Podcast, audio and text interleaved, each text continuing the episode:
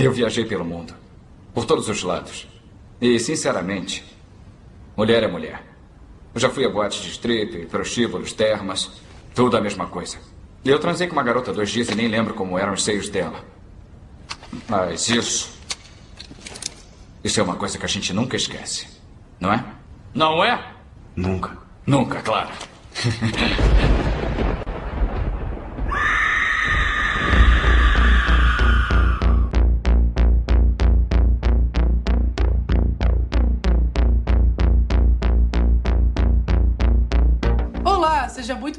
Esqueleto no Armário, o seu podcast eslováquio de horror queer, criado por três crianças mórbidas. Não consegui pensar numa piada a tempo.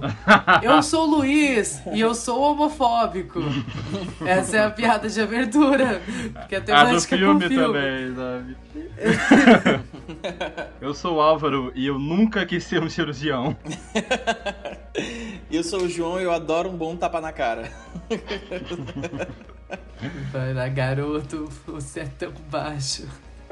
Você é tão baixo. Mas a gente tá aqui, a gente tá, a gente tá aqui pra falar da franquia do Albergue. Quem diria, né? Quem diria? quê? Três anos, três anos de esqueletos no armário, a gente já tá aqui falando da franquia do Albergue do Eli Roth. Na verdade, só os dois primeiros filmes, ninguém aqui quis ver o terceiro ou se importou de ver o terceiro. Ah, não ou sequer citou o terceiro na combinação pra fazer esse programa. Ninguém nem citou que, existe um terceiro filme.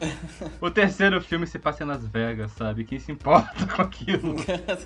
E a gente tá aqui pra falar do Albergue 1 e 2, dirigido pelo Eli Roth. Porque por algum motivo o João Álvaro adora, são muito fãs desses filmes. Então diria, eles né? me obrigaram e eu tô aqui de refém, sendo torturado. E é isso, esqueletos no armário sobre o Albergue. Estamos colocando nosso avental, nossa luva de couro, sabe? Já botei a minha máscara que eu guardei do Covid. A gente vai dar choque no mamilo do Luiz. Sua piranha. Você não presta. Você é uma piranha! Eu ganhei muito dinheiro por vocês. Vocês é que foram minhas piranhas. Vagabunda! Me soltem! Me soltem! E eu quero dizer que a culpa disso tudo é de Pânico 6. Porque eu lembro que quando eu estava indo ver o filme, eu aleatoriamente pensei. Foi por causa da Heather Matarazzo. Eu queria, eu pensei, nossa, eu quero que a Heather Matarazzo esteja nesse filme.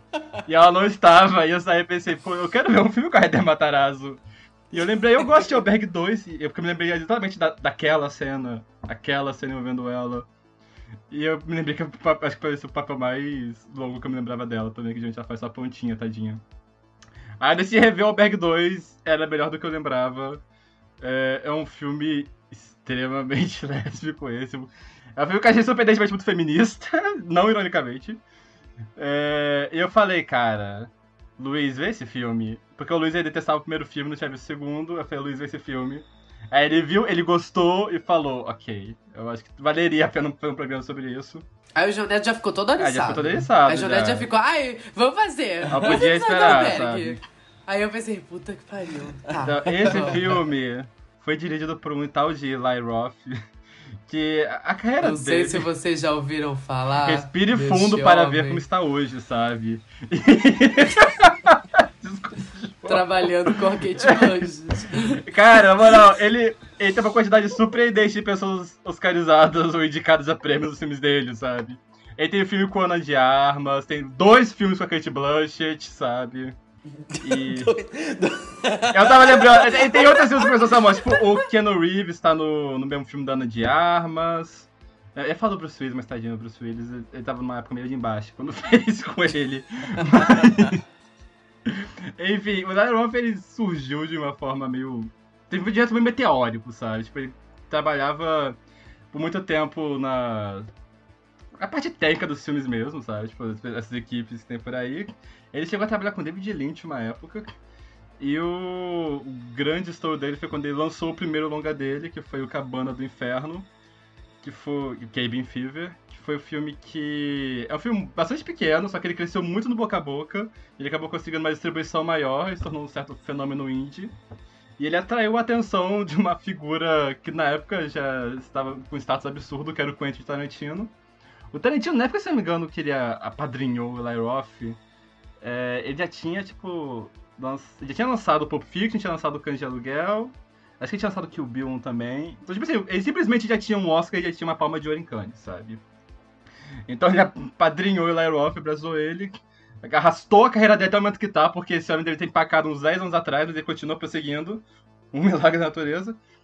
E ele acabou sendo produtor executivo de Wahlberg, que é tipo os dois filmes do Wahlberg, que são os filmes mais conhecidos da Roth, mais lembrados até hoje.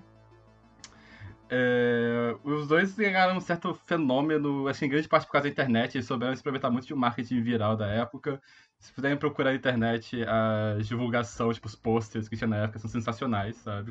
O pôster da fradeira na garganta, é, do, da cadeira que tá caída, a cabeça tá no outro canto, enfim, os posters eram lindos.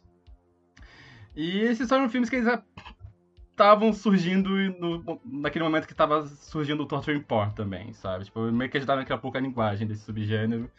E acho que foi isso que solidificaram o Roth como sendo uma figura não vou dizer necessariamente importante, mas uma figura de destaque nessa nova onda de diretores de terror que estavam surgindo, sabe? Mesmo, mais ou menos na mesma época que estava surgindo o Alexandre Aja também, por exemplo, o... o... Ah, esqueci o nome do... Tinha um inglês, o cara lá do Plataforma do Medo, várias promessas, né? o Rob Zombie, várias promessas. Várias promessas. muitos falecidos, muitos falecidos nessa é. frase. É, cara, uma curiosidade do, do Cabana do Inferno que existe essa fofoca. Não é uma fofoca, né? Tipo. Originalmente era pro David Lynch ter produzido o filme, porque, tipo, o Larry já era conhecido dele. Só que em algum momento ele simplesmente abandonou o barco mas ainda assim tem, tipo, os dedinhos dele na produção, porque, tipo, a trilha sonora foi feita por aquele colaborador habitual dele, que eu não lembro o nome, é Ângelo... É o, o, o Ângelo Badalamente. É. O Ângelo Badalamente. Então é um filme pequeno, mas não tem o cara que fez a trilha sonora de Twin Peaks, sabe, apenas. Na real, eu tava lendo só. Eu, eu fui rever o Cabana do Inferno hoje. Foi uma experiência muito amaldiçoada, mas muito fascinante também. Cara, esse é, filme é muito amaldiçoado, tá? É muito amaldiçoado.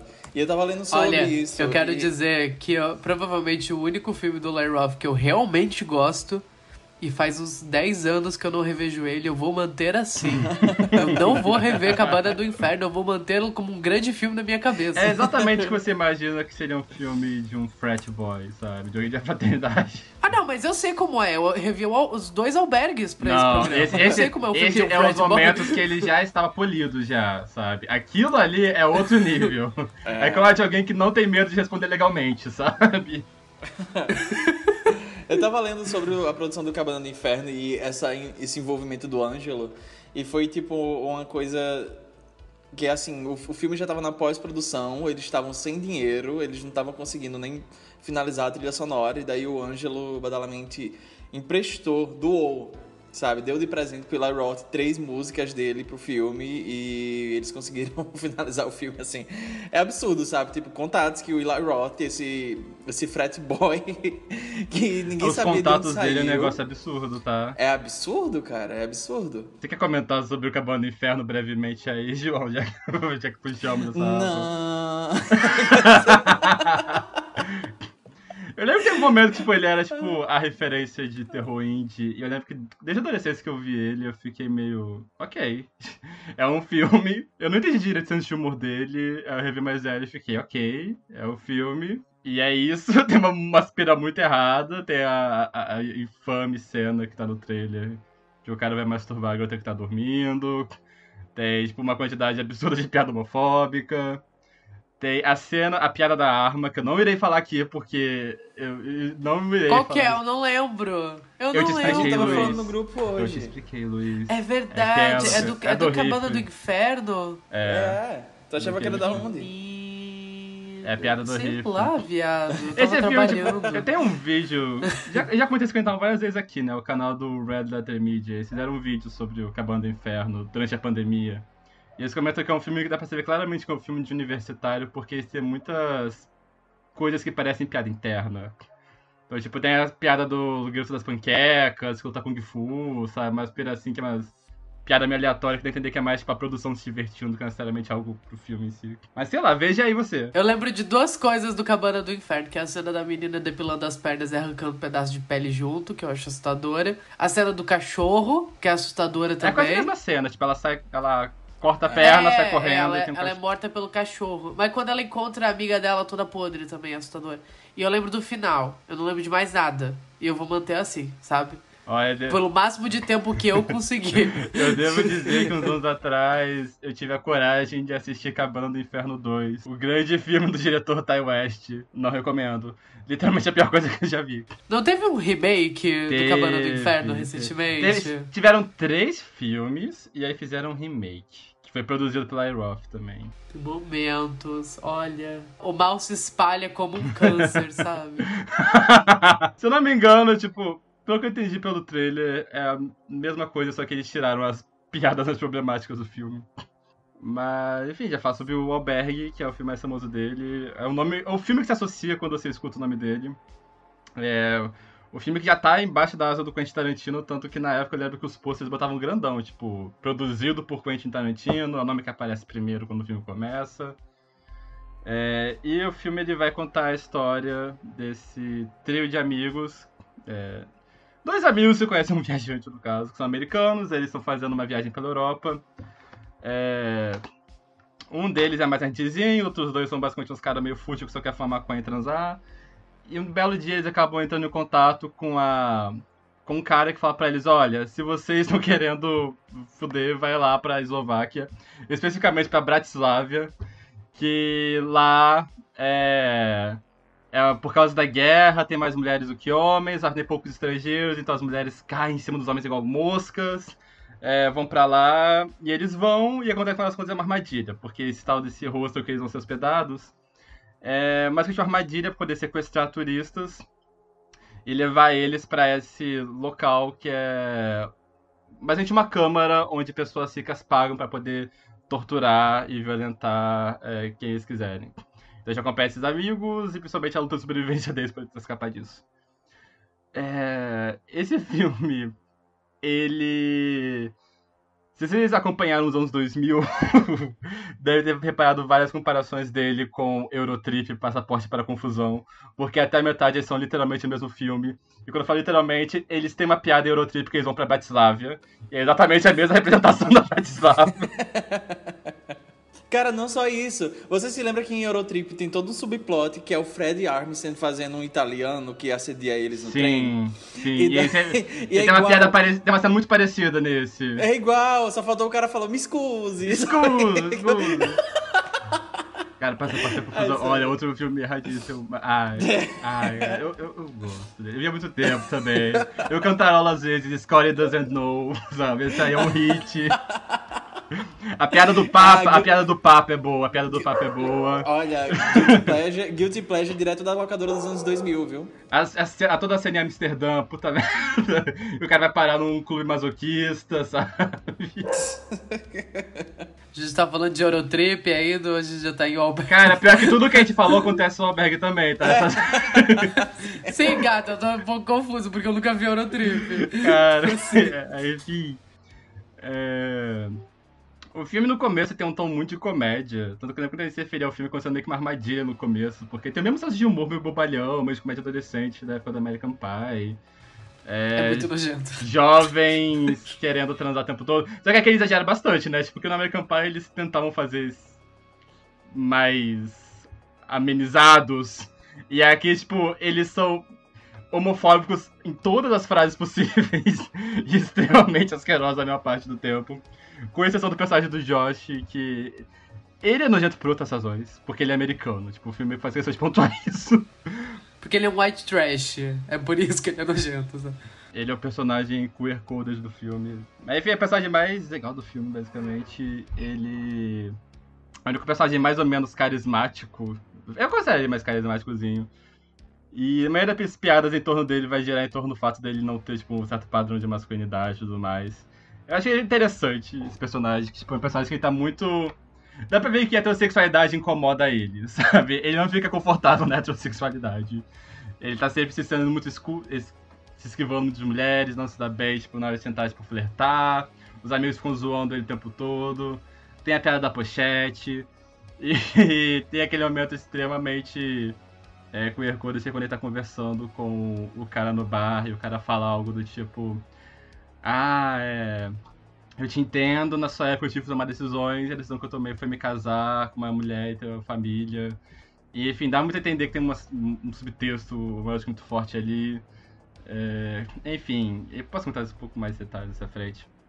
Mas eu gosto. É um filme que acho que é bastante interessante a forma foi construído, que ele. 30 minutos iniciais é só preparação para o que vai acontecer, tipo, uns personagens nessa comédia adolescente, e depois indo parar na Bratislava e de lá, tipo, começa a criação de estranhamento, que as pessoas aparecem, é, esse local em si parece muito estranho, umas situações meio muito bom pra ser verdade. E aí, tipo, da metade pro final, o filme, tipo, vira um completo inferno dos personagens. E eu acho muito interessante a forma como, tipo, o Laroff, ele trabalha muito com o que você não está vendo, no geral. Tipo, tem muita violência sugerida, justamente quando ele tem um poder ainda mais forte. E ao mesmo tempo tem umas coisas muito caricatas no filme que eu acho que casa bem. Tipo, adoro que tem tipo aquele açougueiro que ele é corcunda, no, no, no porão daquele albergue. Aparece Takashi Miike pra poder fazer uma ponta como sendo um dos frequentadores desse lugar. É, a, a, Bubble Gang, que é tipo, as crianças que matam as pessoas por causa de chiclete. Enfim, acho que tem um, um, certo tom paródico no filme que é muito interessante, que ao mesmo tempo ele tem um tom grotesco muito forte também, que eu acho bastante. Ele dosa bem os dois filmes, as duas coisas. O Alberg foi um filme que me marcou muito quando eu era criança. Tipo, muito mesmo. O que é muito impróprio. eu assisti esse filme muito é, novo. Né? Tem, tem, tem é, todo um histórico com ele. Eu, tipo, o meu primeiro contato com ele foi minha tia. Ela tinha um DVD, ela tinha vários DVDs, ela adorava filme. E eu acho que um dos maiores contatos com filmes que eu tinha naquela época, porque, sei lá, eu não tinha acesso à internet, era com ela e através dela. Todo mundo da minha família sabia que eu adorava terror e tal, mas obviamente tentavam dosar na medida do possível. E ela, eu lembro dela comentando que tinha assistido esse filme, que tinha ficado horrorizada e que não conseguiu terminar de assistir, nunca assistiu direito, etc. E que tinha essa cena que o cara arrancava o olho da mulher e saía pus, e eu, tipo, horrorizado, mas ao mesmo tempo encantado, sabe? Enquanto ela descrevia.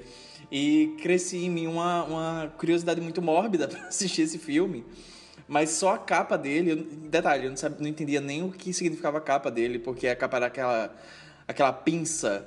Só que ah, eu não ah, sabia o que era pinça. Eu achava que era um inseto, eu não sabia, na verdade eu não sabia nem é o que era aquilo. É meio estranho aquilo, tipo, são dois ferros retorcidos ali, tipo, não É, tipo, não, eu não sabia o que era, então, tipo, tudo que eu sabia sobre esse filme sabe? é muito minimalista. Só que é muito memorável ao mesmo tempo, né? Porque eu lembro de encarar aquele post várias vezes pedindo coragem para eu encarar aquilo, sabe? Uhum. Pedido pra quem? Pra Deus? pra Deus. Se Jesus Cristo, teu filho, eu imploro, sabe? Eu tinha um momento meio o ritual de que, tipo, não, quando eu for mais velho eu vou ver esse filme, porque isso, o DVD me deixava isso. muito cagado, porque, não necessariamente a capa, mas a contracapa. O DVD Brasil também, né? Porque esse aqui é o DVD que eu tenho da Argentina, que vocês acompanham quando viajaram pra lá. A contracapa é a cena do olho, tipo, que a capa sai com o olho pra fora. E aí, tipo, é Sim. muito asqueroso essa imagem aqui, tipo. E ia ficar tipo, não, eu nunca vou ver esse filme, eu nunca vou ver esse filme. Eu falei assim, não, eu quero ver, sou um adulto agora. Aí eu pensei que eu vi ele com, sei lá, 11 anos. I'm a big boy now, sabe? Cara, não, e pior que essa, essa imagem da, da cena do olho só tá na contracapa da edição, tipo, de luxo, a edição especial é, do, de dois, do filme. É, dois DVDs, eu acho, né? Isso. Porque aqui minha, minha tia tinha, era uma versão pirata, mas a capa não era da edição de luxo, a edição especial, né? Então não tinha essa cena, a foto. Então eu só imaginava a, as piores coisas através da descrição dela dessa cena. E nascia em mim uma curiosidade muito mórbida, etc. E esse filme ele teve esse, essa presença muito onipresente dentro da, da cultura de locadora dos anos 2000, né? Tipo, era muito no boca a boca mesmo, assim, sabe? Assim como minha tia passou para mim, teve muita gente que conheceu o filme através dessa tradição oral, de ficar contando, ah, assisti tal filme e é muito pesado. E eu acho que justamente pelos torture porns dos anos 2000, essa relação com o gênero do terror era muito assim, né? Tipo, eu não sei necessariamente com vocês, não sei se é uma coisa de região, porque eu acho que vai mudar termos, etc. Mas, por exemplo, quando eu era pequeno, eu sempre fui o menino dos filmes. Eu, eu sempre estava falando sobre filmes onde quer que eu estivesse, e as pessoas pediam recomendações a mim, e eu dava recomendações. E sempre que eu recomendava um filme, eu, eu eu falava sobre algum filme, eu perguntava sobre algum filme, sempre surgia essa pergunta no meio da conversa que era tipo assim: mas é muito pesado? Tipo, a palavra pesado, sabe? E era o grau de, de, de, de gore do filme. Qual o grau, o grau de gore do filme? É muito pesado. E ao mesmo tempo isso virava um nível de, de qualidade pro filme, porque era meio que esse desafio, né? Tipo, o quanto você aguenta assistir, sabe? A Peppa desafio Pig de- falando, "É, isso é muito adulto, sabe? era, bem, era bem, tipo, a- a- até que ponto você aguenta assistir esse filme? E, tipo, se esse filme testar muito seus limites, ele vai ser considerado bom. Isso era, um, acho um, uma linha de pensamento que eu percebia muito quando eu era pequeno. Quando eu era menor, em relação a esses filmes, etc. Existe até hoje na bolha de terror, tem gente que ainda encara o gênero desse jeito, sabe? É, cresçam, sabe? Mas, mas é, assim, depois eu, eventualmente, assim, ainda pequeno, claro, eu assisti o filme, inclusive eu revendo o filme, eu não consegui assistir a cena do olho. Até hoje mexe comigo, é, too- é um pouco too much pra mim. É, eu tive que virar a cara. Mas aí eu consegui, tipo, eu assisti o filme e eu assisti esse filme várias vezes quando era pequeno e eu consegui rever alguns, algumas vezes, bem esporádico mesmo, nos últimos, sei lá, 10 anos. É, mas as duas últimas vezes que eu revi, contando essa e a penúltima, que foi tipo três anos atrás, eu acho. Não, três anos não, uns quatro anos atrás. É, eu percebi que eu gostava muito desse filme, porque tipo, na minha cabeça, quando eu fui rever dele, eh, quando eu fui rever ele, eu achei que tipo assim, eu- ah, ok, é um filme que eu gostava quando era criança, mas ele obviamente é ruim e etc. Só que não, eu percebi que eu gosto dele e eu tenho muitas razões pra gostar dele. E eu acho que é um filme que as pessoas talvez não dão tanto crédito nesse sentido, porque, enfim, talvez seja o Eli Roth, sabe? Eu também não quero dar tanto crédito assim pra ele, pra ser sincero. É, mas é, eu percebo um- umas coisas muito interessantes nele e é muito fácil você apenas relegar ele a tipo, ah, é um torture porn, etc. Só que antes do, do gênero se estabelecer, eu acho que tanto Jogos Mortais quanto o Albergue, como tipo não era um subgênero que eles estavam deliberadamente criando ali, eu acho que eles nadavam contra a fórmula, porque não havia fórmula ainda. Então acho que eram filmes que tinham mais liberdade de serem muito independentes nesse sentido. E eu acho, por exemplo, até as cenas de tortura do, do primeiro albergue, o segundo nem tanto, porque no segundo já estava pegando a febre. Mas no primeiro albergue eu acho que elas são muito bem aplicadas. E era como o Álvaro estava falando, ele tem tipo, um senso de trabalhar com a sugestão, ele tem Aquela uns cortes muito inteligentes da tesoura, que vai botar no tesoura. dedo. Aí na hora que o cara vai Nossa. fechar, tipo, corta pra, pra cena dela cort- O da personagem trinco. cortando a unha, sabe? Isso.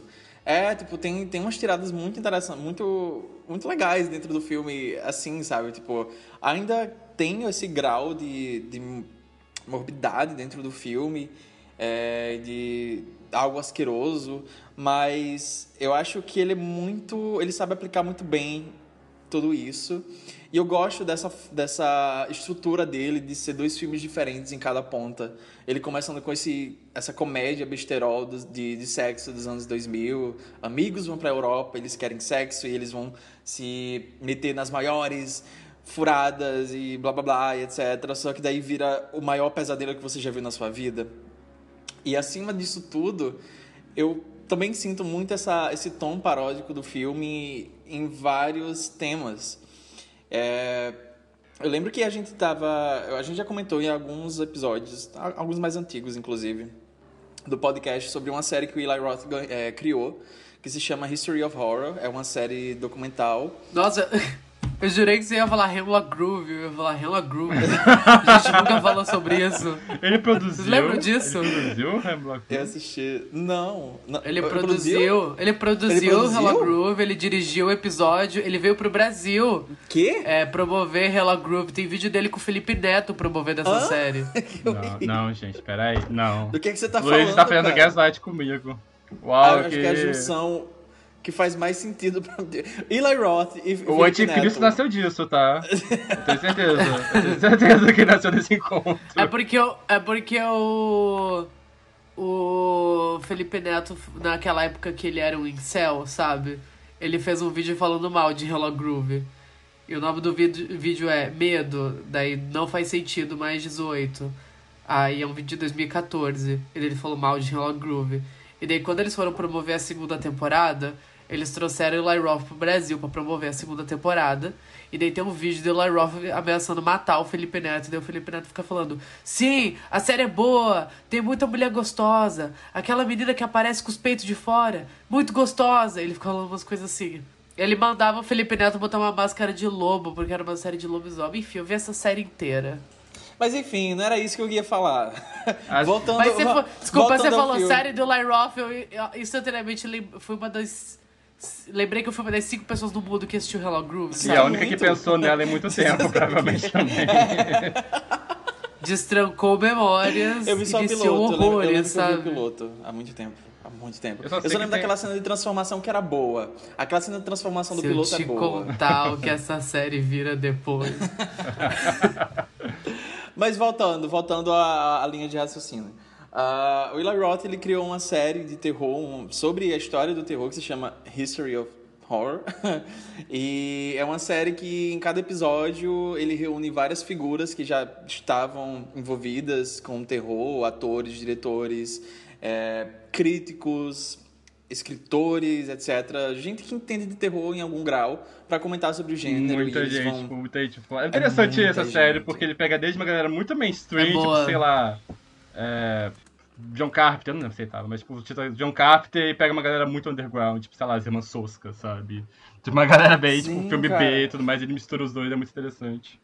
Ah, é muito legal. E, tipo, uma coisa que dá pra se observar muito nessa série, o Quentin Tarantino também tá nessa série, é engraçado porque...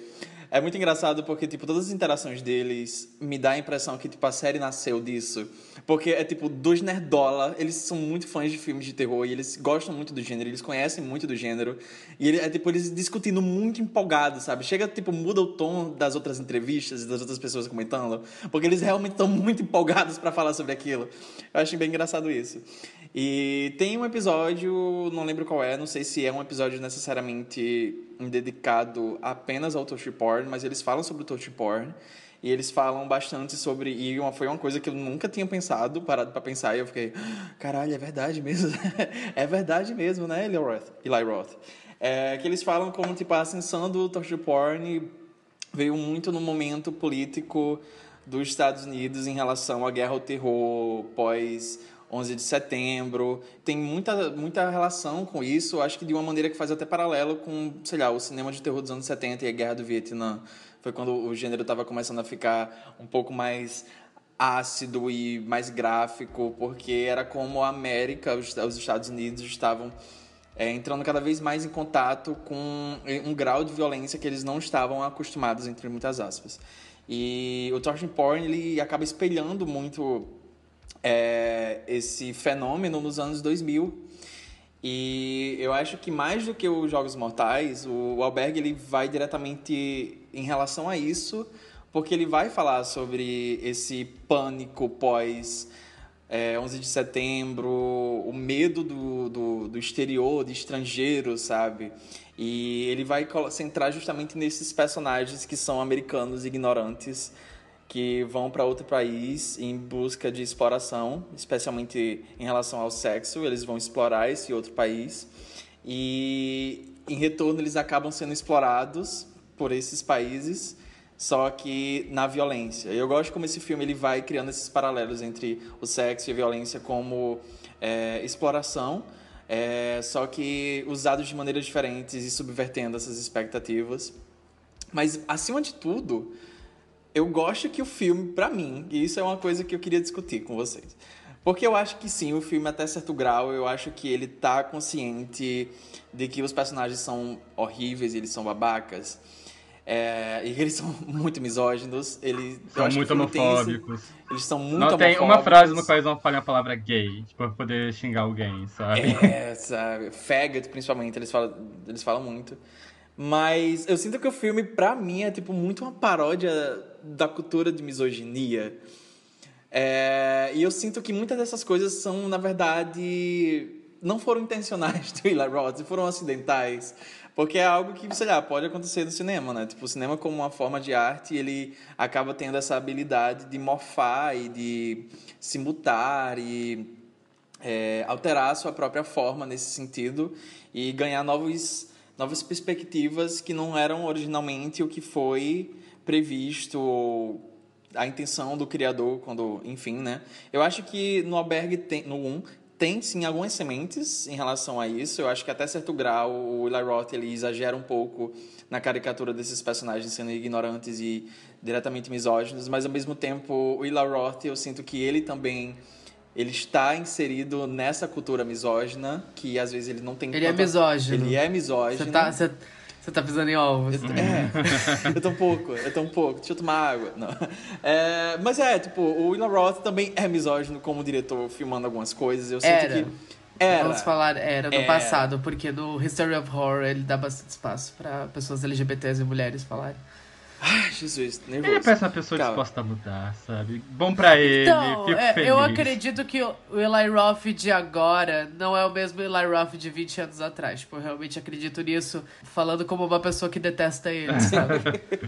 O Eli Roth, ele era, tipo, tinha um- uma visão muito misógina também, assim como os personagens, por mais que em alguns momentos ele é, apresentasse uma diligência para como esses personagens, tipo, ok, eles são escrotos, eles são babacas, eles são misóginos, eles são machistas, mas eu acho que, num certo grau, ele mesmo não se tocava que ele também era em alguns momentos.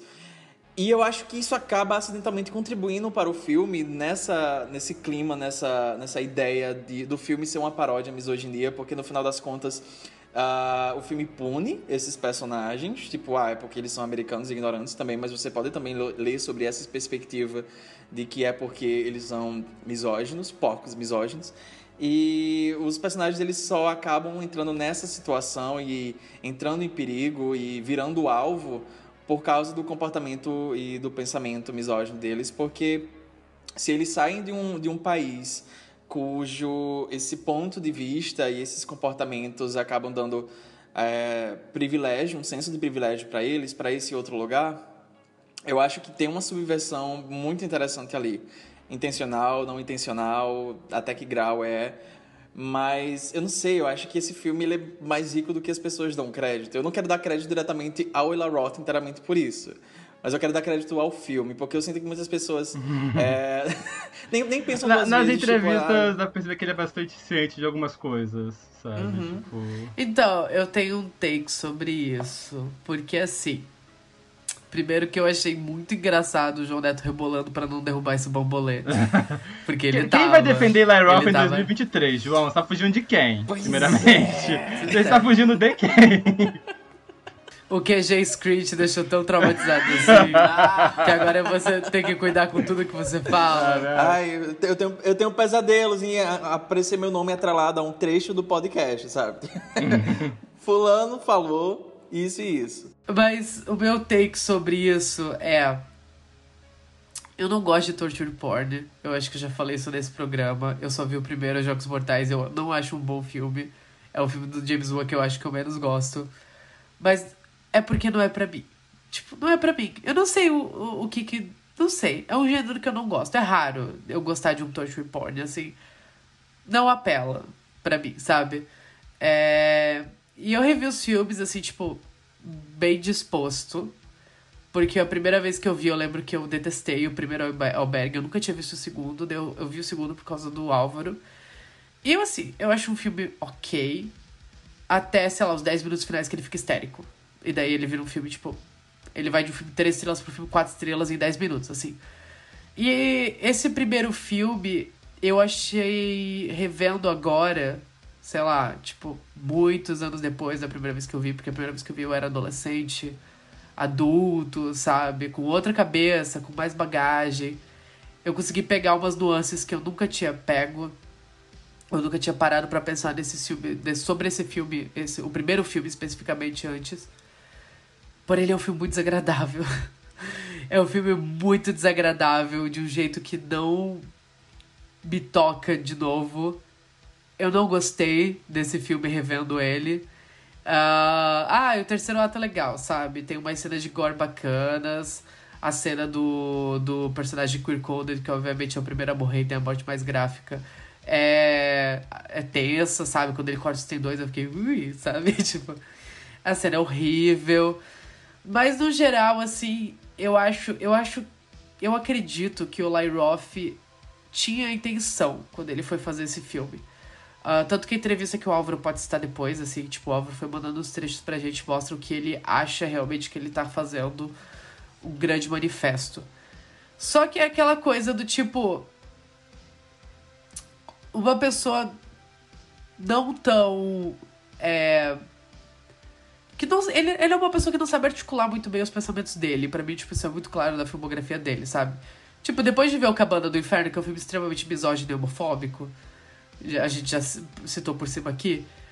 Você pensa assim, esse cara vai fazer um filme criticando cultura de misoginia e obviamente umas coisas escapam pelas beiradas. O João tava citando, me mostrando que, tipo, é, o Eli Roth citou que intencionalmente é para aquelas, uh, sei lá, eslováquias que estavam traindo eles ficarem menos gostosas e ficarem menos atraentes ao longo do filme. E a forma dele fazer isso é literalmente tirar a maquiagem das atrizes. E, tipo, não muda muita coisa, mas na cabeça dele é, tipo, grande coisa. E algo, assim, que realmente me fascina um pouco a carreira do Eli Roth, ele ter conseguido tanto, tão rápido, sabe? E, tipo, o, o próprio Cabana do Inferno, sabe? Tipo, logo já pegando produção do Tarantino, quase uma produção do, do David Lynch que, que fez com que o. possibilitou com que o Badalamente desse música para ele. Tipo, a boquinha dele de, de um veludo ótimo, sabe? Deve ser incrível. Mas. Mas, não, brincadeiras à parte. Tipo, eu não acho que ele seja muito inteligente. É, nesse, não, nessa época especificamente, hoje em dia ele pode ser um pouco mais. E eu acho que ele tá tentando articular coisas que ele não tem na cabeça dele nesse primeiro filme especificamente, que ele vai fazer melhor no segundo, porque ele não é sutil. Então a forma dele fazer no segundo é fazer o anti-primeiro filme. Ele tá fazendo o oposto do que o primeiro filme. E essa é a forma dele articular esses pensamentos. Eu acho que muita coisa é proposital, mas eu acho que muita coisa só está lá. E eu acho que. Mas, tipo, eu acho que o próprio jeito que ele filma as personagens femininas desse filme é estranho. O jeito que os personagens conversam entre si, o jeito que algumas coisas são representadas, porque querendo ou não, tipo, ok, esses personagens são super misóginos, mas como as mulheres desse filme são também. Porque a questão não é só no discurso dos homens, a representação dos homens, mas também das mulheres do filme, sabe? E elas não são muito agradáveis. E a forma dele mostrar isso é tirando a maquiagem dela, sabe? Então, é, ponto. Reticências, eu vou deixar vocês falarem agora. Eu não tenho mais muito o que dizer sobre isso. É que pra mim, tipo, a primeira metade é muito dentro da fantasia que os personagens têm em relação a isso, sabe? Então, tipo, é nesse momento que a câmera, tipo, sempre desvia pra bunda das personagens. É, tipo, é muito aleatoriamente, eles chegam no no guichê do, do, do albergue e a câmera imediatamente abaixa pra demonstrar, tipo, a bunda da mulher que tá atendendo eles. É, tipo, as personagens. Eles chegam no quarto, as mulheres estão trocando de roupa, eles vão pro spa. É, tudo muito idílico, elas são todas lindas, cheias de maquiagem o tempo todo. E depois disso, tipo, toda essa objetificação ela de, para o, do filme, tipo, deixa de existir. É, essas, elas param de usar maquiagem, tipo, não. Nem tanto uma questão, tipo, necessariamente mostrar a índole delas, mas mostrar que aquilo é mais uma fantasia, sabe? Tipo, aquilo é a realidade agora, sabe? É... é, não, mas quando eu cito isso é porque o próprio Lar Roth é, disse isso. que, o que elas vão ficando mais sabem? feias como uma forma. O que diretores Hã? sabem de estar filmes? Nada. Bom, de, defenda o seu, defenda o seu visagem de estimação. É. Vai, Al. Olha só. É... Ele ia falar alguma coisa, eu esqueci agora. Ele fala tipo, que tinha muito uma questão de que é, no primeiro filme ele queria muito mostrar uma certa inversão, de que, tipo, os personagens. Tem toda uma questão de prostituição no primeiro ato do filme, de que eles estão em, na Holanda e eles querem ir pra, pra aquela Rua da Luz Vermelha, e as mulheres ficam se mostrando no, nas janelas, e isso ficam vendo as mulheres como sendo, tipo, só pedaço de carne mesmo. E que ele fala que no final tem toda a questão de que agora eles são um pedaço de carne da história, porque tudo envolve dinheiro, sabe? O lance do filme é sobre dinheiro, principalmente. Eles comentam muito sobre isso, tem aquela cena que eu acho muito foda da personagem falando, é... Eu ganhei muito dinheiro com você, então agora você é minha vadia. eu acho essa, essa parte ah, muito boa. É boa, essa cena é boa. eu dou esse crédito. É, eu gosto... Eu acho que, tipo, o que eu mostra assim... que muita coisa intencional é a cena que ele tá conversando com o outro cara, quando ele tá, tipo, tentando fugir, e o outro cara fala, tipo assim... Eu já transei com mulheres de todas as partes do mundo. Eu transei com uma mulher semana passada, eu não lembro dos seios dela, mas esse tipo de coisa é o tipo de, de coisa que marca. E, tipo, tá, o comentário tá ali explícito. Não é, acho o, que seja O grande lance pra mim, tipo, tá é relação às mulheres é que, tipo... Eu gosto, eu gosto de como as personagens elas são tratadas, porque, tipo, eu sinto que tem uma agência ali, dessas, elas voluntariamente escolherem serem, tipo, a fantasia dos personagens, sabendo o que vai acontecer e que elas vão lucrar com isso, sabe? Não estou dizendo que é feminista, estou falando que é interessante a forma como elas lidam com isso. Só que, sabe, as outras mulheres do filme não são. Não tem muita agência, sabe? As personagens asiáticas, por exemplo, elas estão lá só pra ser, tipo, alguma coisa que vai morrer, sabe? É. É, eu, não, eu não entendi que personagem daquela, daquela asiática que tá lá, sabe? Tipo, ela tava só pra jogar na frente do trem, no final das contas. É, inclusive, eu descobri, uma, eu descobri uma curiosidade que eu fiquei meio. Hum, ontem. Que é, tem essa personagem que ela acaba ficando deformada e se joga na frente do trem, etc. Que é uma das inquilinas lá do, do, do hostel. E ela não sabe falar muito inglês, então ela só fica, sabe, cuspindo algumas palavras desconexas, assim, para no mínimo, assim, de, de compreensão do que ela tá querendo falar. E daí eu fui descobrir. E assim, tem, nesse filme eles tiveram muitos atores que eram lá da região, Da da, região. Europa, etc. Tem, por exemplo, o ator que faz o. O, o cara do trem.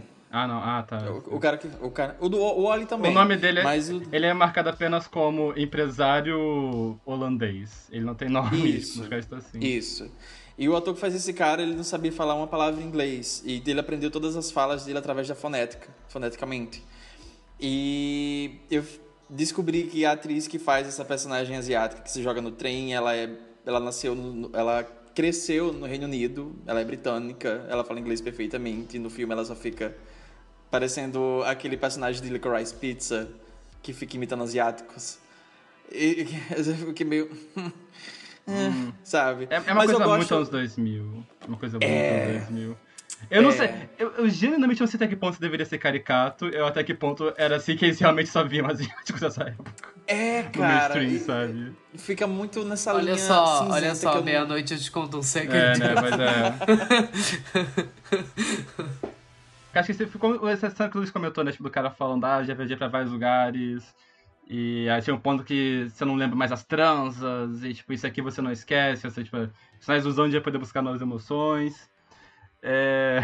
Eles me zoaram no privado quando eu falei isso. Mas tem um documentário chamado The Fall of Communism as Seen in Gay Pornography. Tipo, a queda do comunismo como visto na pornografia gay. É de um diretor que ele faz documentários é, sobre questões queer e tudo mais. E é um curta de 20 minutos. É um curta muito interessante porque ele vai falar sobre um certo boom de pornografia gay que começa a ter um certo feitiço na, no leste europeu. E isso surge depois da queda do muro de Berlim. E ele fala sobre. Ele, o editor fala assim: ah, é, esses jovens, é, que a maioria deles heterossexuais, é, se viram é, pela primeira vez inseridos no mercado internacional. Então, tipo, como tá situação de crise e tudo mais, eles se viram é, na situação de participar desses filmes.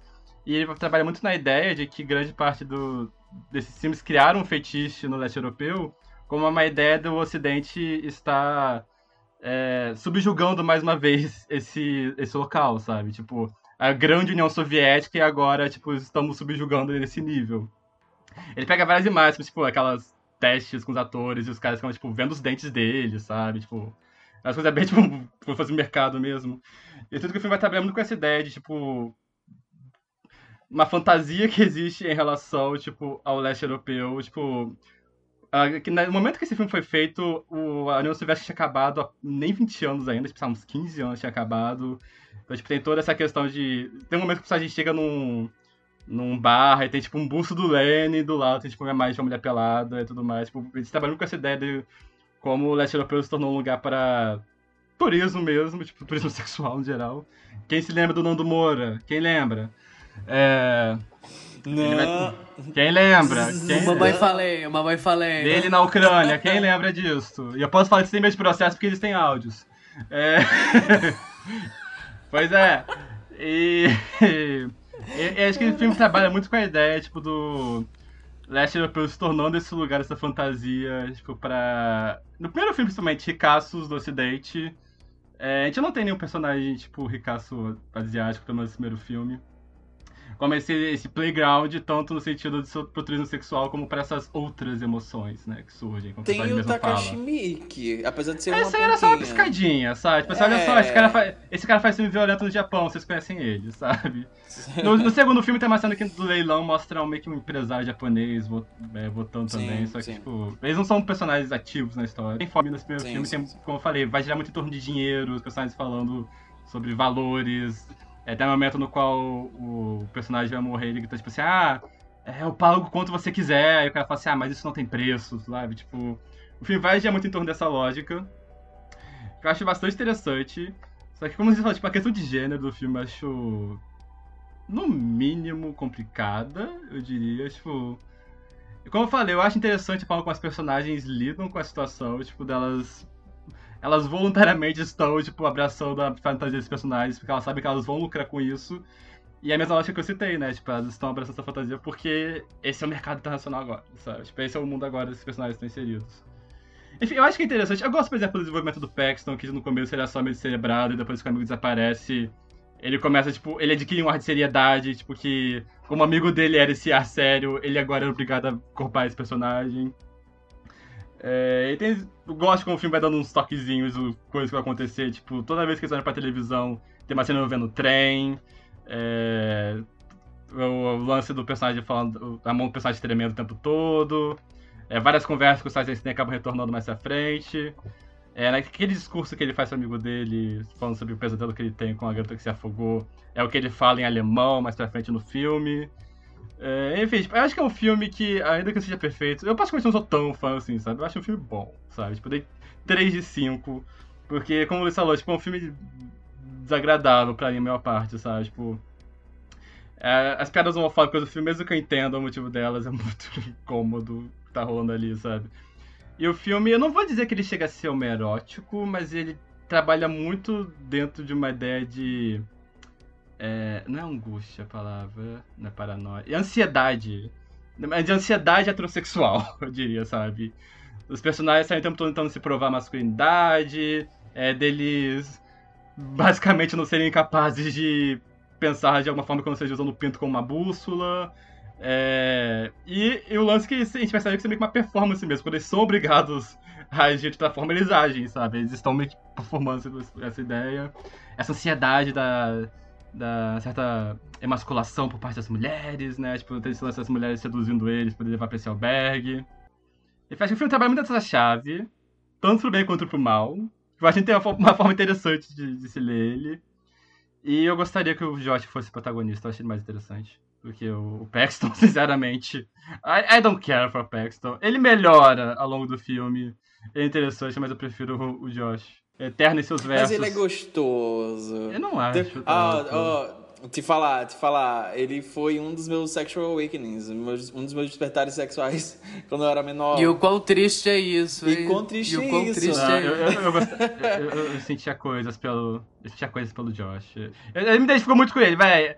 A cena que ele vai flertar com a menina eh, que é tcheca e ela fala assim, ah, sou de Praga, ele. Oh, uma garota de Praga. Kafka. velho, foda, sabe?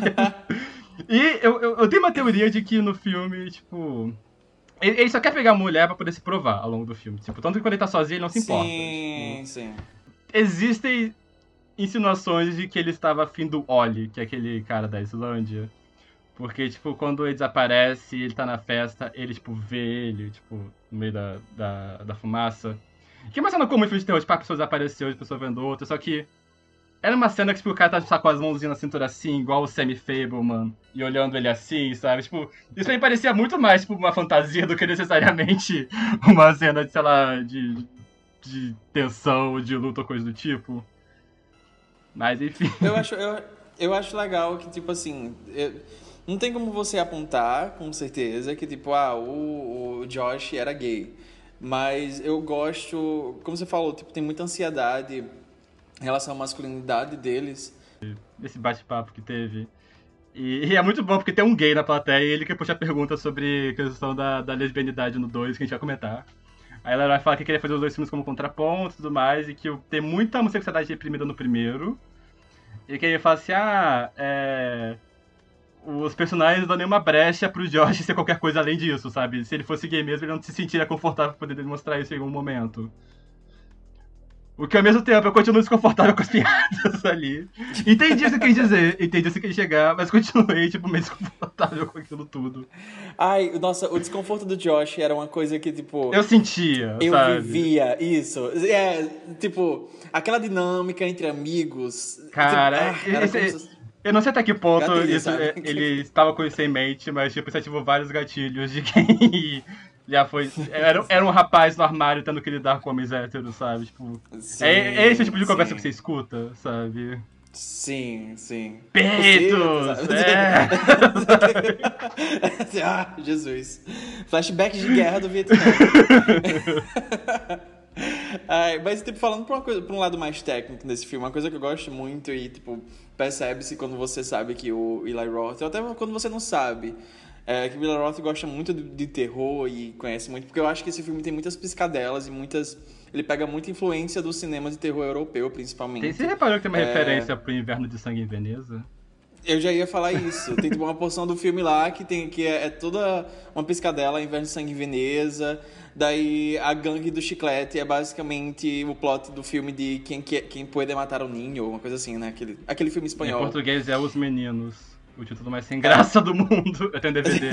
É, Pegaram um título tão que instigante quanto aqui. Quem Pode Matar uma Criança e Transformar em Os Meninos. Sim. Tipo, porque quem é que ia colocar essa refer a referência desse filme num filme dos anos 2000, sabe? Eu acho interessante esse aspecto do filme. Tem também umas piscadelas a lobisomem americano em Londres, os amigos mochileiros ali. Eu acho, eu acho isso interessante do filme. Quando eu tava revendo ontem, eu acho que eu nunca tinha parado pra pensar nessas possíveis referências. E ontem eu tava, tipo, pegando, assim, porque fazia muito tempo que eu não revia. E eu acho bacana isso dele. Eu gosto, pra mim, eu não acho um filme perfeito também, eu gosto dele, eu acho, eu acho um bom filme. Eu não dei três estrelas, eu dei quatro, revendo. eu gosto dele. Eu, eu gosto porque, tipo, no final das contas, o final é muito catártico. Sim. Não sei. Eu, A cena do é banheiro. Muito catártico ali, sabe? Ah, Jesus. É catártico. Esse filme, e não tipo, apenas. Eu, eu queria que eles passem mais tempo no, no local, sabe? No que é onde rola as coisas. Porque, tipo, lá. Ele Sim. chega lá e passa 10 minutos e do filme ele correndo, sabe? Tipo, não é. O segundo explora Sim. melhor, tipo, aquele lugar e tudo mais, sabe? Outra coisa que eu gosto bastante é, é o uso da trilha sonora. Tem aquela cena que a gente já falou, a cena lá do. do... Ah, como é que se chama, gente? Tendão? O tendão. O tendão de. Inclusive o tendão de Aquiles, né? Tipo, dá pra fazer uma leitura em cima disso também. Olha, toda uma leitura em cima do personagem do Josh. Olha o primeiro Mas- verso no último. Olha aí. Mas. É, o. O Rafa já falou em entrevistas que ele tentou ser mais óbvio no segundo filme, que muita gente não tinha pegado umas coisas nesse. Sabe? A ideia dele era mostrar que os americanos são burros e não entenderam isso. Ah, mas eu gosto muito do uso da trilha sonora no filme. Eu acho que ela consegue construir uns momentos muito. Uma sensação de, de crescimento, de tensão é, em muitas cenas. E nessa cena da tortura do Josh, eu gosto que ela é muito. Ela começa muito quieta e muito sutil. Você escuta mais sons diegéticos, é tipo o barulho dos pingos de água e, enfim, os barulhos lá, de porta se abrindo, fechando, ferro, metal. É, E tem toda a cena, tipo, aquela troca dele com o, o torturador, que é o, o empresário holandês, e ele fica implorando, etc. E tem tem toda aquela, aquela troca dele, eu imagino, sei lá, o público assistindo esse filme ah, lá em 2005, quando ele saiu. O Josh, eu acho que quando você vai assistir esse filme de um jeito muito inédito e sem muita influência de saber muito o que está acontecendo, eu acho que dá pra você ter uma perspectiva de que o Josh talvez possa ser o protagonista do filme, justamente por ele ser essa bússola moral dos amigos. É, mas eu gosto que nessa cena quando o, o, o torturador solta ele e diz, não, você pode ir embora. E a trilha sonora ainda tá muito quieta. E quando ele tenta se levantar, que os tendões se abrem, a, a trilha estoura. E é muito tenso. Eu acho que é muito efetivo. O, o Nossa, é muito, sabe? É muito. Eu acho tipo, a, a tensão cresce pra caralho, 200%, sabe? Eu gosto muito disso. Eu gosto de, esteticamente falando, assim, algumas cenas são muito grotescas. Toda aquela cena do, do, do Paxton se escondendo embaixo da pilha de cadáveres É absurda, assim, é horrível. A cena da tortura do Paxton também é assustadora pra caralho. Ele se, ele se vomitando com aquela a, a bola na boca. É, é, é assustadora, enfim. É, eu acho. Eu acho que esse filme é, tipo, muito interessante de se discutir no final das contas, sabe? Mesmo, tipo, você gostando, não gostando, eu acho que ele traz muito debate pra mesa. De uma maneira que, sei lá, Pô, você mencionou um documentário queer chamado A Queda do Comunismo através da pornografia gay para falar. Essa é uma das razões pelo qual eu amo esse podcast. Vocês não podem dizer que a gente não diversifica conteúdo, sério. Dá pra acusar a gente de muita coisa menos disso. Todo dia alguém fala uma frase nunca dita antes na estrada do Gente, o, o, João falou, a gente tava rindo disso, porque, tipo, o Álvaro simplesmente mandou no grupo. Me lembrou muito o documentário The Fall of Communism. Eu comecei a rir, sabe? Tipo, documentário sobre a queda do comunismo visto pelo pornô gay me lembrou muito o Albergue. tipo... Essas, nenhuma dessas palavras estão né? na Bíblia, sabe?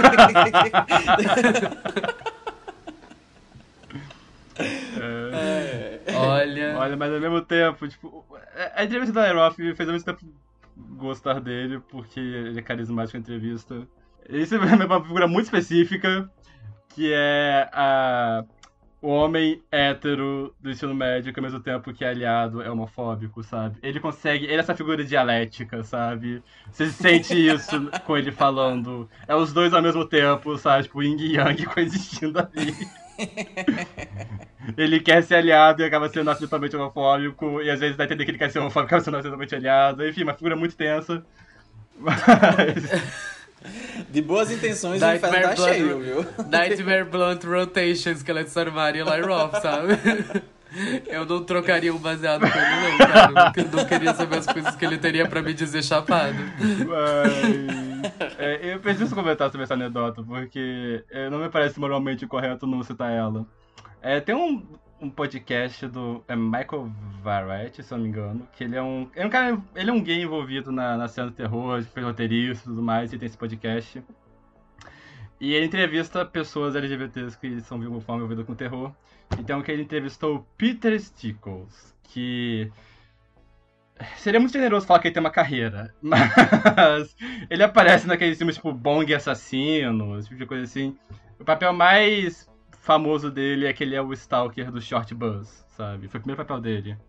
Ele, é, ele é gato. Ele, ele melhorou muito com o tempo, inclusive, ele tá lindíssimo. Siga o Instagram dele. Eu queria que ele tivesse uma carreira, tadinho. Ele, ele parece um senhor legal.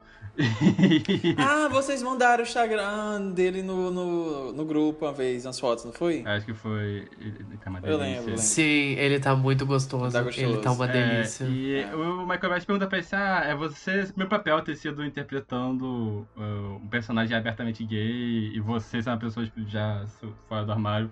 Se você influenciou a sua carreira de alguma forma. E ele cita né, uma situação que ele falou que ele fez o teste pro personagem do Josh no, no albergue. E que ele foi dispensado. Como ele, ele comentou que achou muito meio torto. E ele comentou no. Ele comentou isso com um amigo dele. E o amigo dele começou a rir e ele falou o que foi. E o amigo dele, a resposta do amigo dele foi: Eli Roth não contrataria um homem gay. Então, ele só fala isso com climão no, no, podcast. E o Michael só fala: É, né? Próximo tópico. Enfim, é, né? tipo, eu, eu, acredito que ele melhorou como ser humano, mas os anos 2000 foi uma coisa. Os anos 2000 existiram, sabe? Será que ela viu um pênis antes da aula? Se viu, era um Botticelli. Puxa vida. Se eu ouvir ela falando como as pinturas dele são comoventes mais uma vez, eu juro que vou enforcar essa tonta. Próximo filme, vamos lá. Vocês têm 10 minutos para comentar esse filme, daí eu vou encerrar o podcast. Acabou os esqueletos do armário. O Luiz tá tipo a representação do emoji da caveira aqui na nossa frente. Você tá bem? Eu tô tipo assim, você chega. Quer, você quer pegar uma água? Mas enfim, o albergue foi um sucesso estrondoso e logo uma sequência foi encomendada. E como o Álvaro falou, a intenção do Willa Roth fazendo essa sequência era fazer o extremo oposto, ou basicamente esse espelho do primeiro filme. E então parecia muito lógico trocar os personagens por mulheres na Europa. É, então a trama do Albergue Parte 2 vai seguir essas três estudantes de arte. Elas moram estudando na, em Roma, né? É na, Itália, Na Itália. É. Cameo da Edwig estudando... Pendit na cena da Itália. Ela é professora de, sim, de pintura. Sim, sim. Quem gosta de diálogo vai lembrar dela. Pois é. O, o Eli Roth gosta, sabe? Ele foi atrás dela pra fazer Durante muito tempo eu achava que ela era a mulher da cena da banheira, depois que eu percebi que não. Eu também, ela, eu também. Eu ela também. é só pessoa de escritura mesmo, falando tchau, e bello, Ela foi lá ser italiana, sabe? Ela foi lá ser italiana, saiu, pegou o dinheiro dela, tá ótimo. Mas tem essas três estudantes americanas que estão na Itália, estão estudando arte e elas vão fazer uma viagem. Basic... Fica subentendido que a turma toda vai fazer uma viagem para Praga. Elas acabam esbarrando numa modelo que elas conheceram na aula de pintura e muito carismática, muito simpática, muito bonita também. Oferta bastante, principalmente com a protagonista. Que é a cara da Mila Jovovich nesse filme.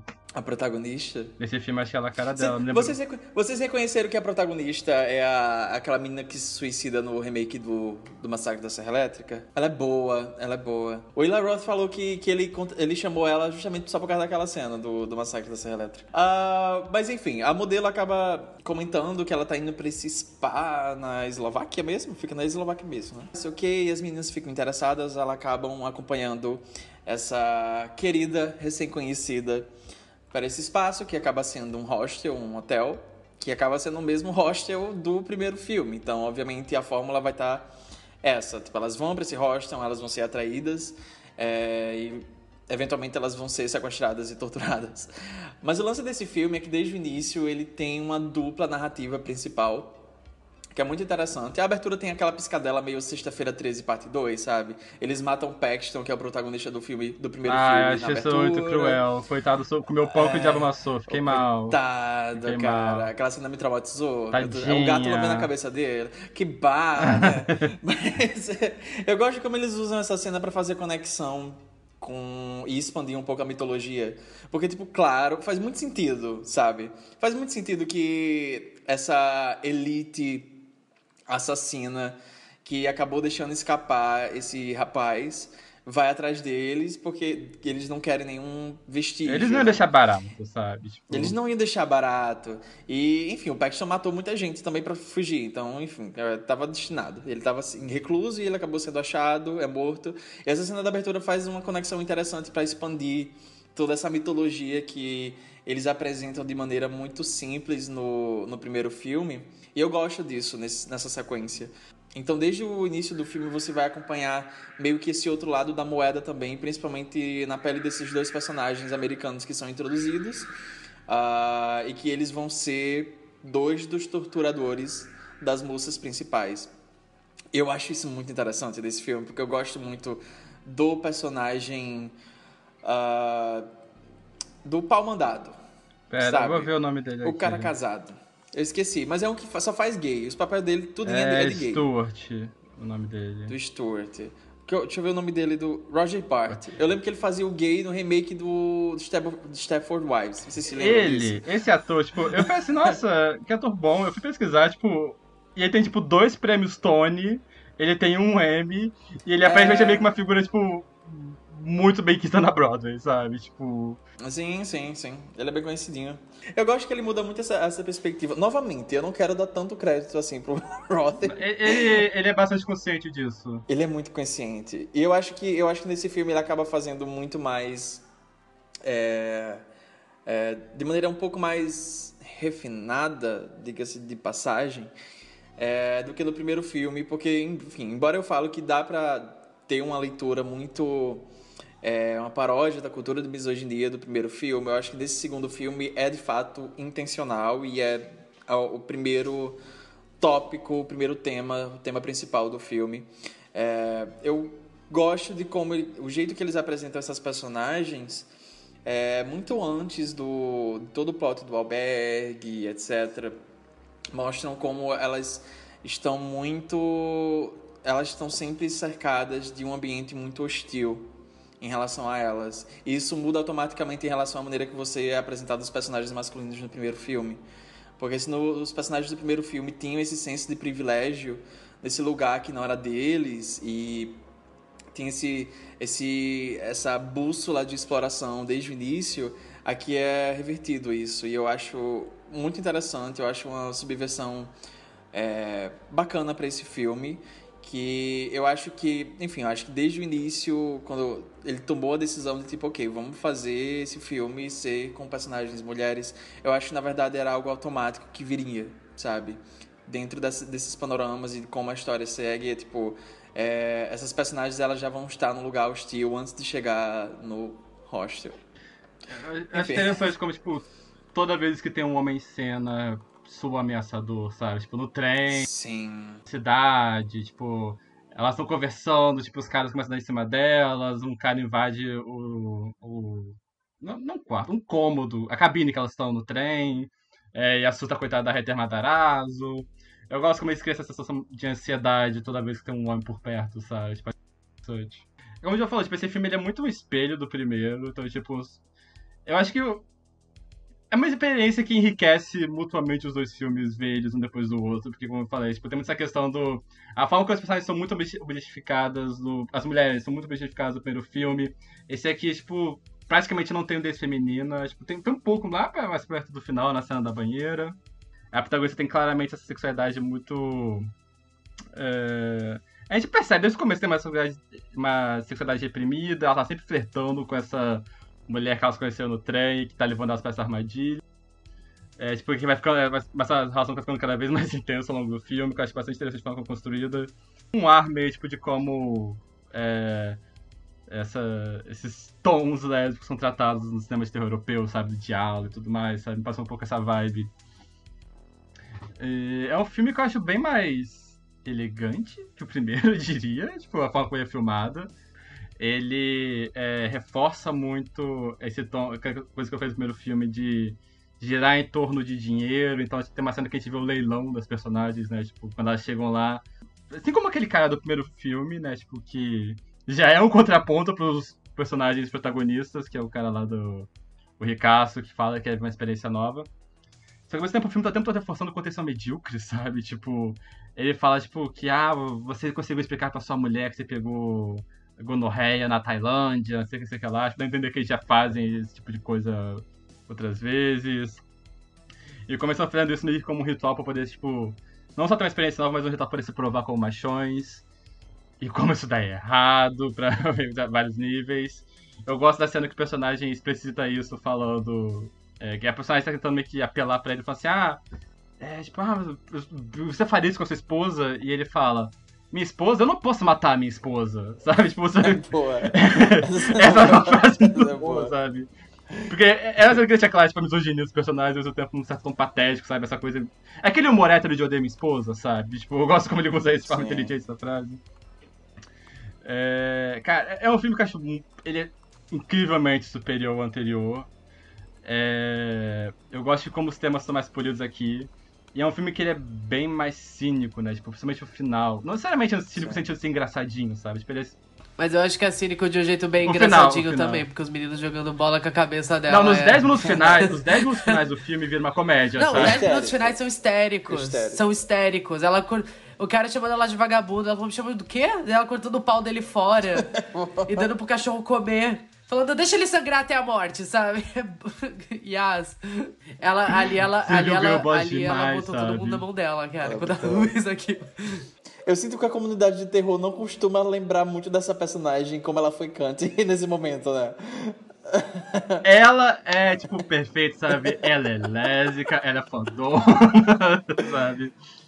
Ainda, tipo, além de toda a questão desse jogo de flerte que ela tem com a mulher, com a outra personagem, tipo, é a única personagem feminina que não tem nenhum interesse masculino ao longo do filme, então, tipo, tá claro o suficiente que ela é uma personagem é, queer coded.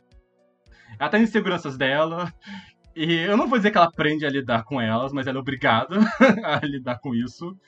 E ela lida com isso jogando o jogo dentro das regras dele, sabe? E. É...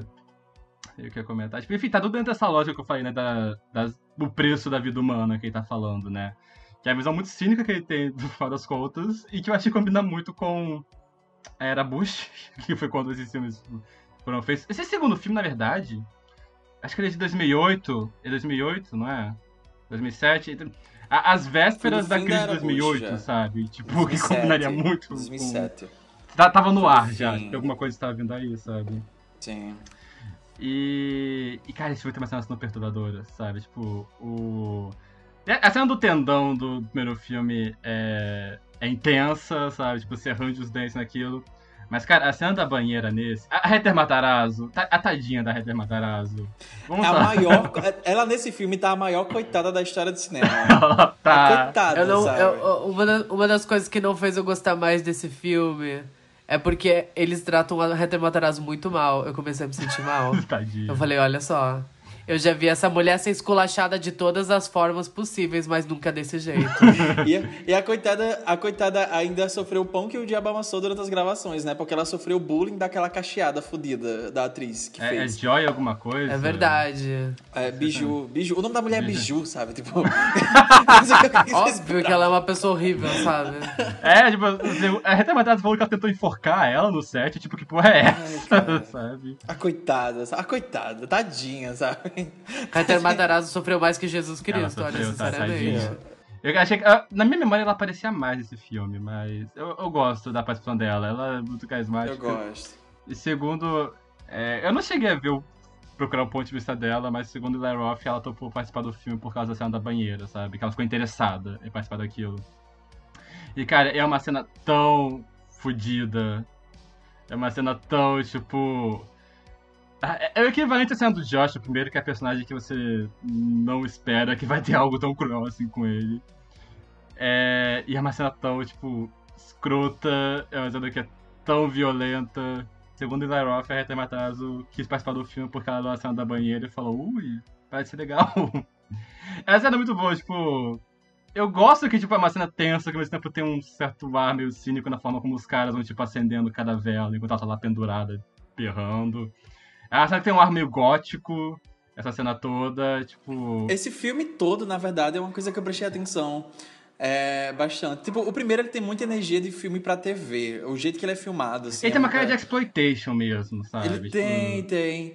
Mas o, o- esse segundo, eu acho que quando eles vão expandindo muito esses ambientes e a, a história, tipo, tem todas aquelas cenas naquela mansão enorme. É Dinheiro também, né? Tipo, E dinheiro também. primeiro filme foi tipo 3 milhões o orçamento. Foi sabe? bem um barato, orçamento foi bem pequeno. barato. Eu, acho, eu, eu sinto que esse segundo tem esse ar intencionalmente mais gótico, desde, sei lá, as primeiras cenas em Roma, até essas cenas, tipo, na mansão, etc. Eu peguei muito essa vibe. E eu acho que principalmente por causa da dinâmica das- da, da, da protagonista com a modelo. Toda aquela cena É delas uma sedução duas, sabe? perigosa, sabe? Que tá rolando É, ali. sabe? Delícia, delícia. É sexy. Eu gosto como, tipo, tem várias cenas de tom de azul que meio que combinam com o tom do olho dela. Você reparou isso? As cenas do Não. do quarto, tipo, é tudo faz nos tons de azul que parece que combina com o olhar dela. É, Sabe uma coisa? Antes da gente trocar, não sei se a gente vai continuar falando da cena da banheira. Eu quero falar da cena da banheira. A cena da banheira, essa cena é. Ah! o Leroy, ele falou que ele quis. Ele quis fazer uma cena mais estilizada, porque ele achou que seria uma cena dessas realista ia ficar muito intragável pro público. E ele falou: ninguém quer ver a Rita Matarazzo sofrendo daquele jeito, então ele decidiu fazer uma cena mais estilizada. Tipo, ah, é um chuveiro de sangue que cai ali, sabe? Tipo, não é nem um pouco realista. E é muito, tipo, é inspirado na famosa história da Elizabeth Bartori, que é aquela. A aquela nobre, a condessa da Hungria que se banharia em sangue de virgens pra poder ter uma certa. Uh, pra poder ter a, uma juventude mais prolongada. E, tipo, eu achei muito escroto ter botado a Heather Matarazzo pra ser, tipo, a fracassada, pra poder ficar mais claro o lance da virgem. Sabe? Esse é o tempo todo falando Tadinha, isso. cara. Tadinha, que barra. Não, tadi- tadinha que barra, literalmente. Que A cuida, essa, essa cena é muito cruel, ela é muito longa. É muito e ela cruel. é muito queer coded também, porque, tipo, tudo envolvendo a Elizabeth Bartoli tem uma coisa meio lésbica envolvendo, Sim. sabe? Tipo, a mulher pelada pendurada, outra pelada embaixo, e os fluidos, e tipo, ela tá, tipo, se divertindo ali, sabe, nessa cena. Ela tá quase tendo um orgasmo ali, se tocando. É, sabe? Ela fica banho. gemendo, sabe? Cara, eu queria muito perguntar ao Eli Roth, se eu tivesse a oportunidade, de saber se essa cena, porque foi uma coisa que me veio na cabeça na hora. É, eu senti, não sei se foi intencional, mas me lembrou bastante aquele filme do Jean Roland, do, o, Fascinação. De- Tem aquela da- cena da, Da, da, da, foice. foice, com, com o capuz. É, Sabe que um filme muito aleatório que faz referência à fascinação do Jean Roland? Halloween Qual? 5 tem referência a essa cena. Toda a cena do celeiro. Nossa, verdade, né? Nossa. ok, essa informação me fez gostar um pouquinho mais desse filme, porque eu não gosto dele. Luiz, comenta alguma coisa pra não saber essa cena. É boa. Não, é assustadora, tadinha da Heather Matarazzo. É o, mo- o momento que o filme começa a ficar realmente muito legal. Que até, até aquele ponto ele é ok. Mas ele começa a ficar muito legal e eu gosto. Eu gosto do senso de opressão desse filme, ele é maior, mas ele não é tão.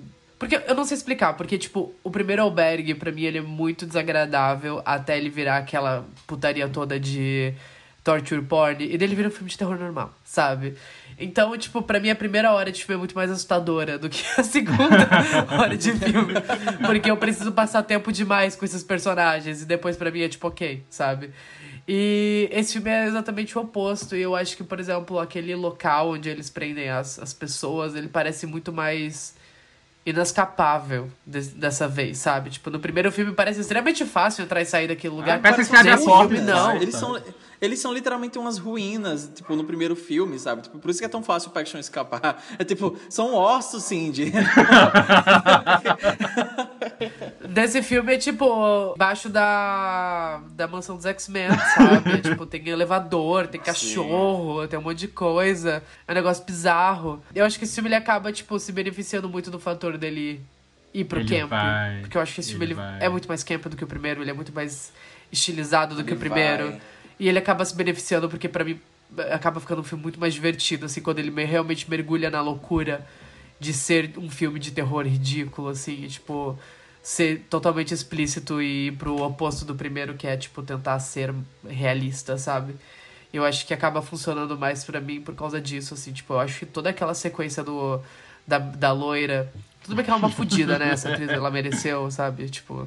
Mas, mas, tipo, toda a cena dela com aquela pessoa estranha que tá maquiando ela, sabe? Pra preparar ela naquele, naquele camarim bizarro. Essa cena é assustadora. E ela arranca o nariz da pessoa no dente, sabe? Ela arranca o. da- Ela foi girl boss ali, isso ali foi girl boss.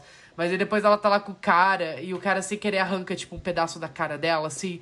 E ele instantaneamente trava porque ele não consegue lidar com aquilo. E daí eles te- começam a tentar vender ela para outras pessoas. Ele é assustador, sabe? Eu gosto de um marcador temporal muito forte, é que eles pegam a câmera digital e vão passando, tipo, de, de sala em sala. Assim. E uma delas, a participação especial desse filme, teve a do Takashi Miike no primeiro. Esse aqui tem o Rogério Deodato, diretor de Holocausto Caribal, uma participação no qual ele tá jantando o Victor Krum de Harry Potter. Ele tá, tipo, arrancando um pedaço da perna dele, botando no prato e indo pra uma mesinha com velhinha, sabe? Assim, isso. Good for him. Porque também é muito homerótico. Ok, parei já. Mas Sim. eu comeria o Victor Krum se eu pudesse, sabe? Tipo, tá muito gostoso esse filme. Exato. Exato. Canibalismo é sexo. Advoque por canibalismo, como a merda. It's shit! Sabe, mas é- eu gosto desse filme, tipo. é- é- ele comenta essas entrevistas, né? Tipo, que o primeiro filme tinha um certo fator surpresa. E nesse aqui você já vai sabendo, tá, tem um albergue, alguém vai seduzir alguém levar pra lá. Então, tipo, esse filme tenta brincar mais com as expectativas do que vai acontecer ou não. Tipo, você sabe o que vai acontecer, então, tipo, a tensão é tipo, o personagem não chegar lá. E ele tenta inovar justamente nesse, incluindo esse novo grupo de personagens, mostrando todo o ritual que eles têm que passar pra poder ser incluídos lá. É O lance do leilão, tatuagem e tudo mais. E o que leva eles a fazer isso, que no caso aqui são os patéticos de merda, tentando se provar um pro outro. E faz com que são uns dois covardes, sabe? Eles só conseguem, tipo, crescer quando a pessoa tá, tipo, imóvel ou incapaz, e né, às vezes nem isso. Ele tenta criar uma dinâmica nova nesse filme, né? Tipo, pra não ficar só. Gente é presa, torturada, morre ou foge, tipo, tentar fazer algo novo. Eu acho que ele consegue muito bem, tipo, esse filme ele inova muito em relação ao primeiro, mas ao tempo ele usa bem as coisas que já tem lá. Ele fala que ele viajou várias vezes com o filme e, a, e via a reação da plateia, tentava captar o que, que elas gostavam mais ou não. Então, tipo, Por isso que ele usa mais a, a gangue nesse filme, a gangue das crianças. É, ele disse que se inspirou esse plot dos dois personagens naquela cena do, do Paxton amarrado, tentando convencer o cara, o cara tava meio culpado, só que ele vai lá mesmo assim. Ele acho que ele é uma continuação. É um bom exemplo de como funciona uma continuação, sabe? Ele eleva muito o primeiro filme. Acho que ele, ele faz um contraponto interessante ao primeiro, e as coisas que deram certo ao primeiro ele eleva muito, dá muitas camadas. E acho que num ponto que não precisaria de uma continuação, sabe? Tipo, por isso o, o Albergue 3 não existe. mas. Cara, mas dentro dessa questão de brincar com a expectativa, uma cena que eu acho, tipo, eu dou um sorrisinho amarelo toda vez que eu vejo. É aquela, tipo, quando mostra ela chegando no albergue e mostra, tipo, na sala, naquela sala de espera, duas, duas loironas levantam pra ver quem tá chegando. Aí quando vê que são mulheres, elas viram pra frente. Tipo, ah, não, não, é, não é com a gente. Não é nossa alçada, é essa. eu não tinha sacado essa. Todo dia, tipo, quando elas chegam no hotel, é, tipo, umas Sim. duas médicas elas olham assim, aí quando vê que são mulheres, elas falam, ah, tá. Elas vão pra frente, assim, sabe? Tem uma sacadinha de humor que eu acho boa, sabe? Tem um humor, pra mim, mais delicioso que o do primeiro filme. Tem um humor do macabro aqui também funciona melhor, eu acho. A cena fala das crianças usando a cabeça com bola de futebol sensacional, sabe? Queria que eu conseguisse ver alguma coisa nela, que é muito escura, mas o que eu vejo Sim, cara. Sim. O garotinho rasgando a camisa, gritando gol, sabe? E o filme acabando com essa imagem, sabe? Do garoto falando isso. Ai. Emblemático, emblemático. A obra-prima do Eli Roth. Eu, é melhor do Eli Roth, na minha opinião. E na época ele foi muito criticado. Olha, assim, a competição não é muito.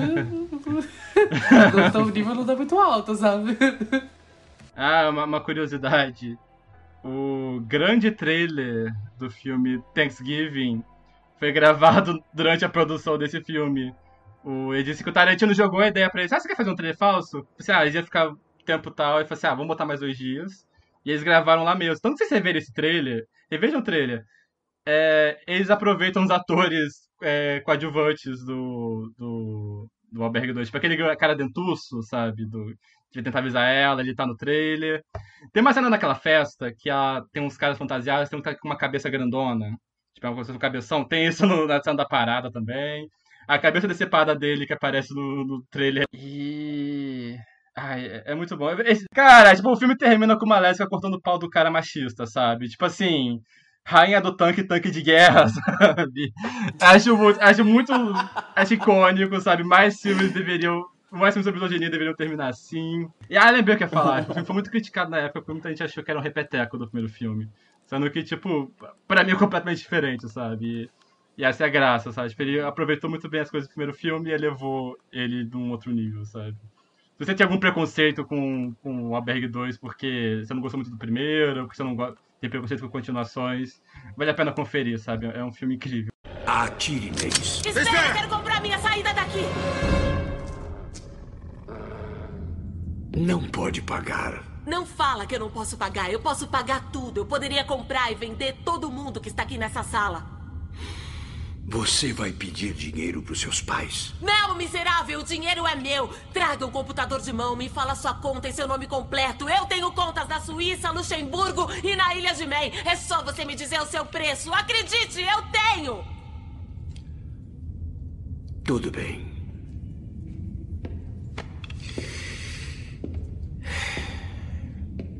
Vamos negociar. Isso é bobagem. Isso é negócio. Eu pago mais. Não com uma segunda hipoteca da sua casa e o pagamento da escola particular da sua filha. É por isso que seu amigo pagou. Qual é o número? Dinheiro não é a única questão. Nós temos um contrato. Que tipo de contrato? Todos que vêm a esse lugar não podem sair sem matar. Eles ainda vão te matar, sua vagabunda safada. O que foi que você falou? Que você é uma vagabunda safada! Bom, meus amores, esse foi o nosso grande especial sobre o primeiro e o segundo albergue, o nosso homenagem pro Eli Roth. Eu espero que vocês tenham gostado. Esqueletos no Armário, Rubo Esqueletos Gays em qualquer rede social. Você pode conferir também o nosso site, que é esqueletosnormário.com. E se você gostar do nosso trabalho e quiser ajudar a gente, é apoia.se barra esqueletos gays. Se você quiser me encontrar no Twitter, é arroba escrabroso. E no Instagram com arroba machadoLUE. E eu tenho um perfil que eu uso pra postar foto das minhas mídias físicas, que é arroba coisa escabrosa no Instagram. Eu sou Álvaro, se quiser me encontrar no Twitter, a minha arroba é gueiracula98. É, no Instagram eu tenho um perfil para comentar sobre terror, que é gueiracula underline. E eu tenho um outro perfil que eu uso para poder compartilhar fotos de ambientes gays em filmes, que se chama Bar Gay Todo Seu. E eu sou o João. Se vocês quiserem me achar no Twitter, arroba JON3TO, no Instagram, arroba Joneto89. E eu tenho um perfil profissional, eu sou designer, eu faço posts de filme. Se vocês quiserem dar uma ajudada no engajamento e me seguir, é arroba Design no Instagram e no Twitter. Nossa! Que alto, sabe? Vem, vem aqui do lado. Meu Deus, vem pra cá! Chega! Cachorro atazanado. tá. Jumpscare. Ai, que saco.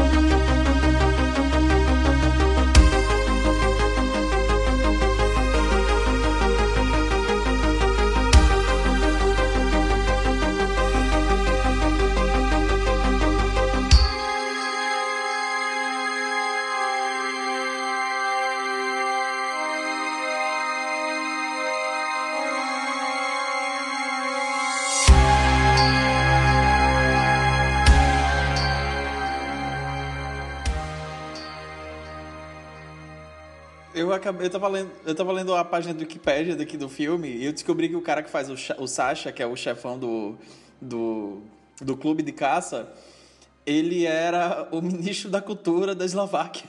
Gente, como assim? Nossa, o que rolou? Tem, tanta gente, tem tão pouca gente assim na Eslováquia que tiveram que chamar o ministro da cultura pra isso. Não tinha dia pra figurantes. O cara que faz o Oli no primeiro filme, eu sei que ele nunca mais atuou e abriu um parque na Islândia, eu acho, onde ele mora. Enfim.